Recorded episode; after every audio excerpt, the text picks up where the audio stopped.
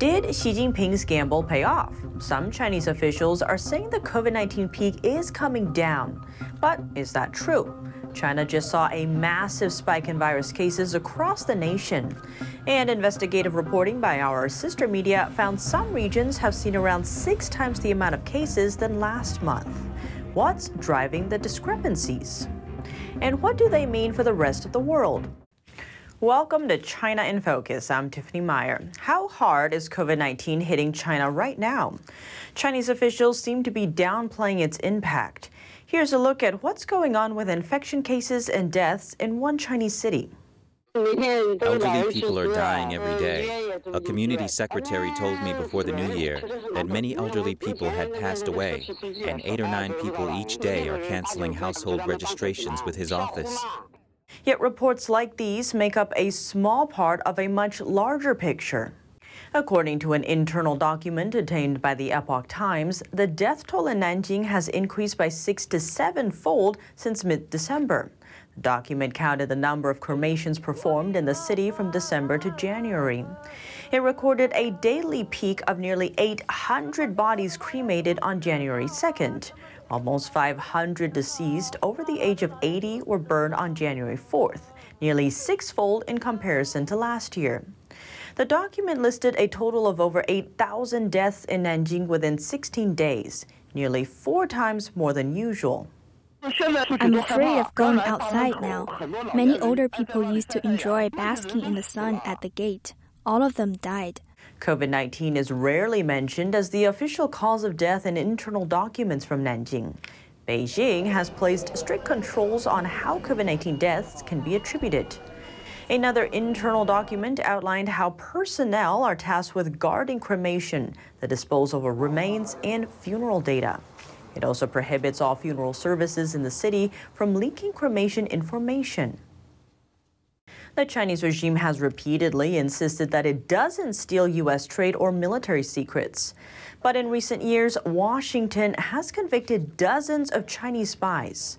Ji Chaochun gets eight years in prison for spying in the U S. He came to America on a student visa in twenty thirteen. In twenty eighteen, he was accused of identifying American scientists and engineers that could be recruited by a Chinese intelligence unit. His case was reportedly linked to Chinese efforts to steal U S aviation trade secrets, including military suppliers. Is the U S defense industrial base ready for a conflict over Taiwan? A think tank report says no. Here's how the Pentagon is responding.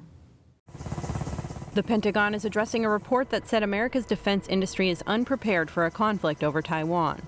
The report said Washington's aid to Ukraine is eating into its defense stockpile, and that the U S could run out of certain key munitions in less than a week if war broke out with China over Taiwan. Here's the D O D's comment. I'm confident that regardless of what the situation is uh, worldwide, as we've done uh, for a very long time, the United States military will be able to uh, be prepared to support whatever requirements we're asked to, to support.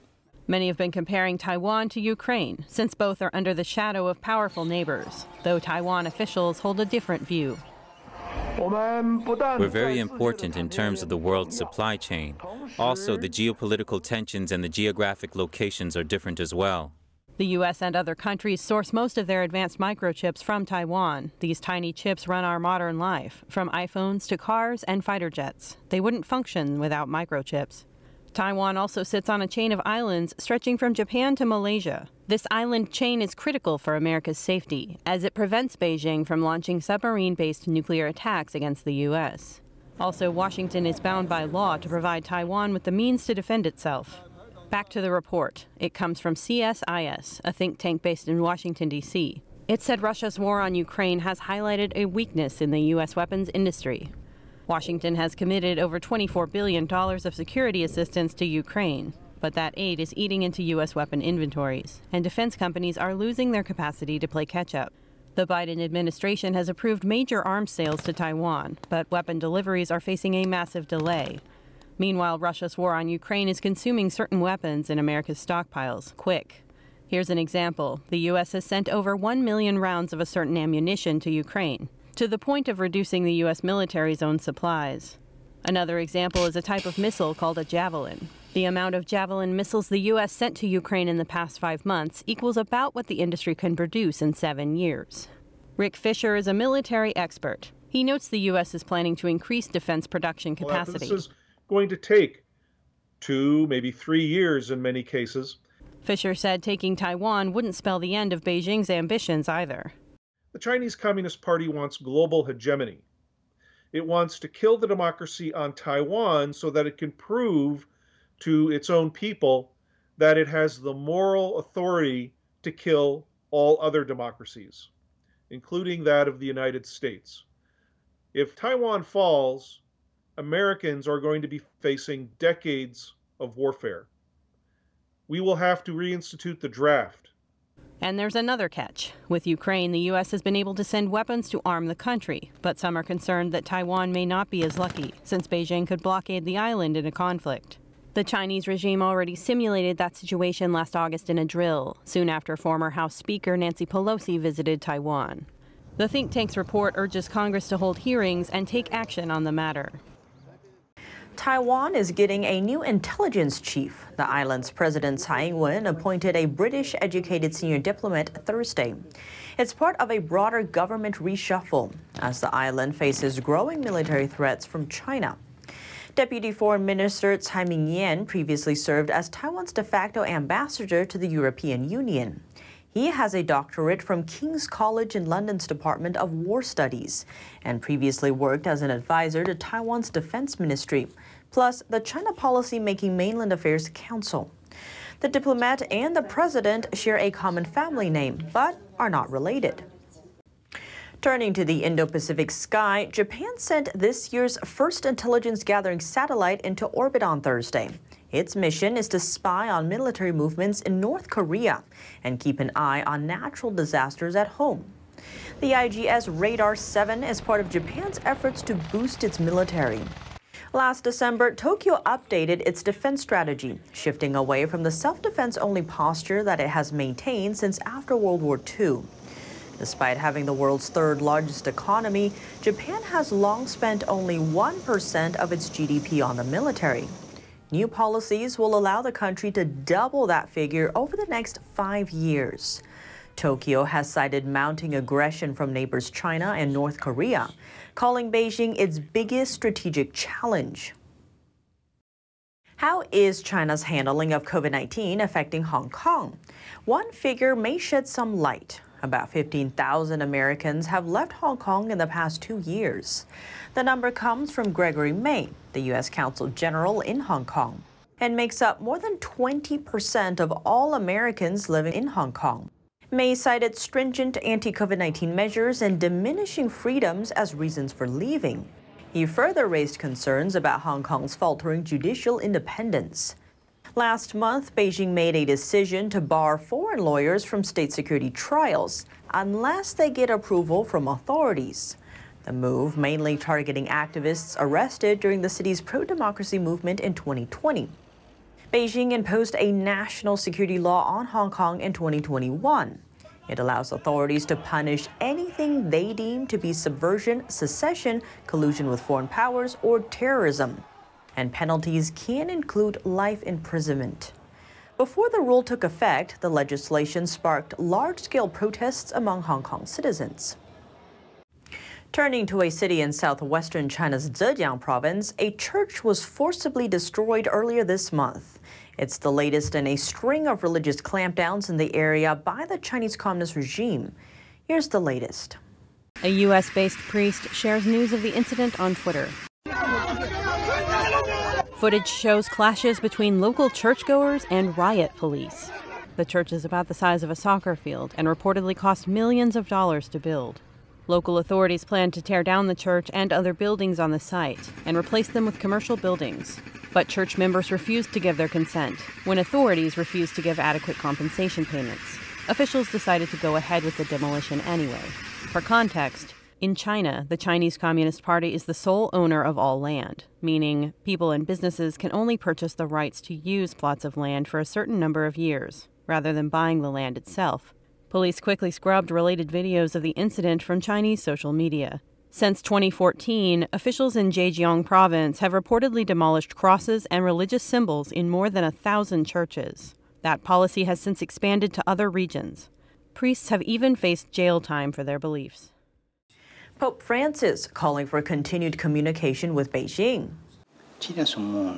China is a world, and China, you have to walk patiently. I admire the Chinese people. In an interview with the Pope on Tuesday, the Associated Press asked what comes next in the diplomatic talks between both countries. Here's his reply. China is a complex world, but we are taking steps. The pontiff explained the main thing is that that dialogue doesn't break. The Pope sidestepped a question about how the Vatican's relationship with Taiwan affects the dialogue. The Holy See is one of the few states to maintain formal ties with Taiwan instead of with China. Francis has faced criticism over a twenty eighteen agreement with Beijing. That's over the appointment of bishops in China, given how that country's communist authorities have at times imprisoned priests. Cardinal Joseph Zen, the emeritus bishop of Hong Kong, is among the Pope's harshest critics. Hong Kong authorities arrested Zen last year. They took issue with his participation in a pro-democracy movement in the city. A deep seaport in Africa, Chinese-funded and partially owned by a Chinese company. Beijing calls it a game-changer project for West Africa, and it fits right in with the Chinese Communist regime's global seaport ambitions. Here's a closer look. Nigeria opened a billion dollar Chinese-built port in Lagos on Monday. The Lekki deep-sea port is expected to ease congestion elsewhere and help Nigeria become an African hub for transshipment, the handling of cargoes in transit for other destinations. This project could create at least two hundred thousand jobs. That just means income. China's ambassador to Nigeria is Tsai Ing-wen. China is among the largest bilateral lenders to Nigeria and has funded rail, roads and power stations. Nigeria's President Muhammadu Buhari has made building infrastructure a key pillar of his government's economic policy. He hopes it will help his ruling party win votes during next month's presidential election. The new port is seventy-five percent owned by the China Harbour Engineering Company and Singapore-based Tolaram Group, with the balance shared between the Lagos state government and the Nigerian Ports Authority. The Nigerian port's opening is giving way to rising security fears. Chinese firms are acquiring more control of shipping hubs around the world. Besides boosting their investment in foreign ports, Chinese companies now operate major container terminals in places like Belgium, Israel, Spain, Sri Lanka, and the United Arab Emirates. And if you add in stakes held by Hong Kong firms, researchers say nearly a hundred foreign seaports involve Chinese leases or concessions. That means China can influence global supply chains and the flow of goods, and could leverage that control in wartime. Plus, experts believe the network could help Beijing gather intelligence and sustain Navy operations abroad, and make up for limitations China faces since it only runs a single foreign military base. Coming up, China is buying American land. South Dakota Governor Kristi Noem recently signed an executive order blocking China and some other countries from purchasing farmland or property near military bases. Joshua Philip from N T D's Newsmakers program spoke with her about why it matters. Well, this is about our kids. You know, at the end of the day, um, you know, we have been a generation that has lived the benefits of the United States of America. What kind of a country are we going to leave them? Are we going to leave them free? Are we going to leave them with the same opportunities that, that we had the chance to enjoy? Um, so this kind of action and being willing to fight these kind of fights to protect our freedom is incredibly important. More on that after the break here on China in Focus.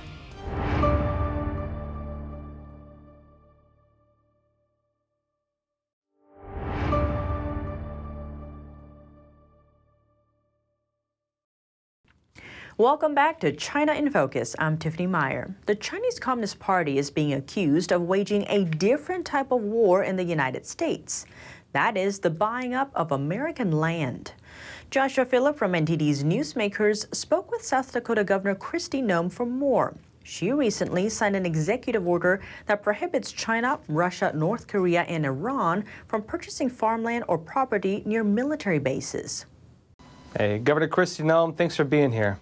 Oh, thank you so much for inviting me. Now, you just signed Executive Order twenty twenty-three oh two, which specifically prohibits the Chinese Communist Party mm-hmm. from purchasing agricultural land property near military bases in the U S. I know there were some headlines on this, and we thought something was being done about it. Why do you think this this executive order is necessary with this? Well, so if you remember last year, we had an incident up in North Dakota, our neighbors to the north, where the Chinese Communist Party and foreign entities were buying up ag land. And they were buying ag land near military installations, uh, which they were saying for was for a different purpose, but we recognize the real national security threat we have. And my executive order specifically bans telecommunications companies from doing business with South Dakota and our state government, and also us having state contracts with foreign entities. It's specifically targeted towards countries that hate us. And listen, these are evil governments that want to undermine the United States of America and want to take away our freedoms and liberties. So my job as governor is to protect the people of South Dakota. This executive order builds the momentum for preventing people from doing business with the state of South Dakota that hate us. And then also we're bringing legislation that would ban uh, them from being able to buy our ag land and generate the kind of threat that we saw from our neighbors to the north.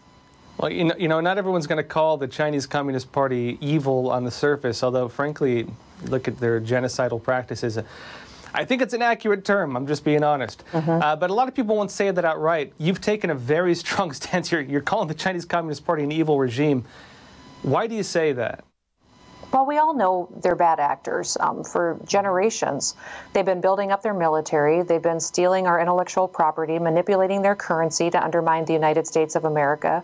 They're communists who have horrific, um, you know, human rights activities going on, or lack of human rights in their country. And we've seen them buying up our food supply chains as well. You know, I've talked for fifteen, twenty years that I've been working on food policy in the United States of America about how important it is that we continue to grow our own food in this country, because then we control our own destiny.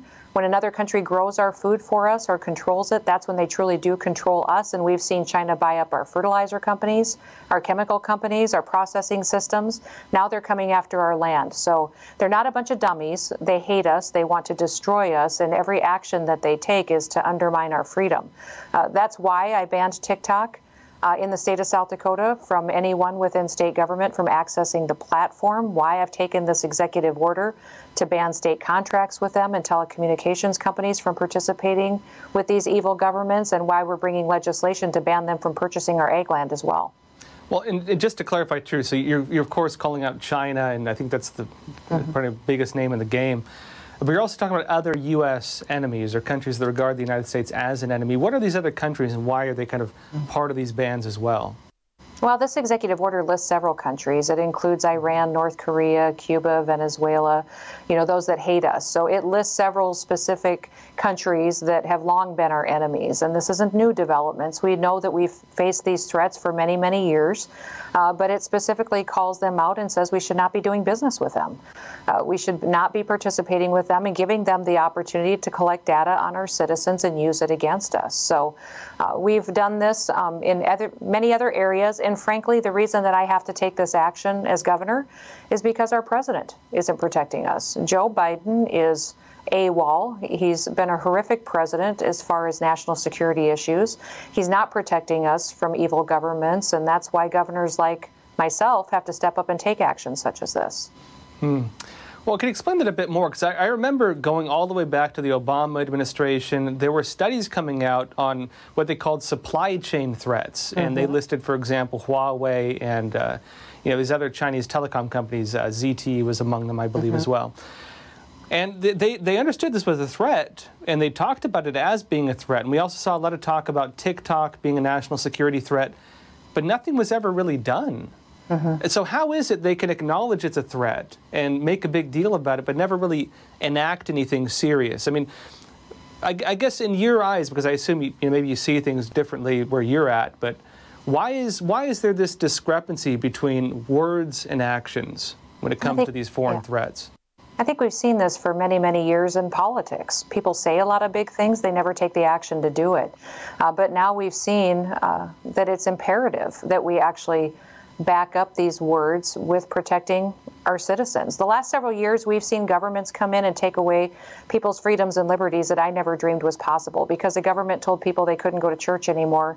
People gave up their freedom of religion. Because the government told people that they couldn't get together and meet in big groups, they gave up their freedom of assembly. And we thought we were just under threat from our own federal government, um, but then we became more and more aware about how our own federal government was participating and allowing China and other evil governments to come in and utilize these platforms and these companies against us. And because it was easy and we weren't disciplined at the federal government level, we were allowing them to have access to information that they could use to control us. So I've worked on food policy for probably twenty years now.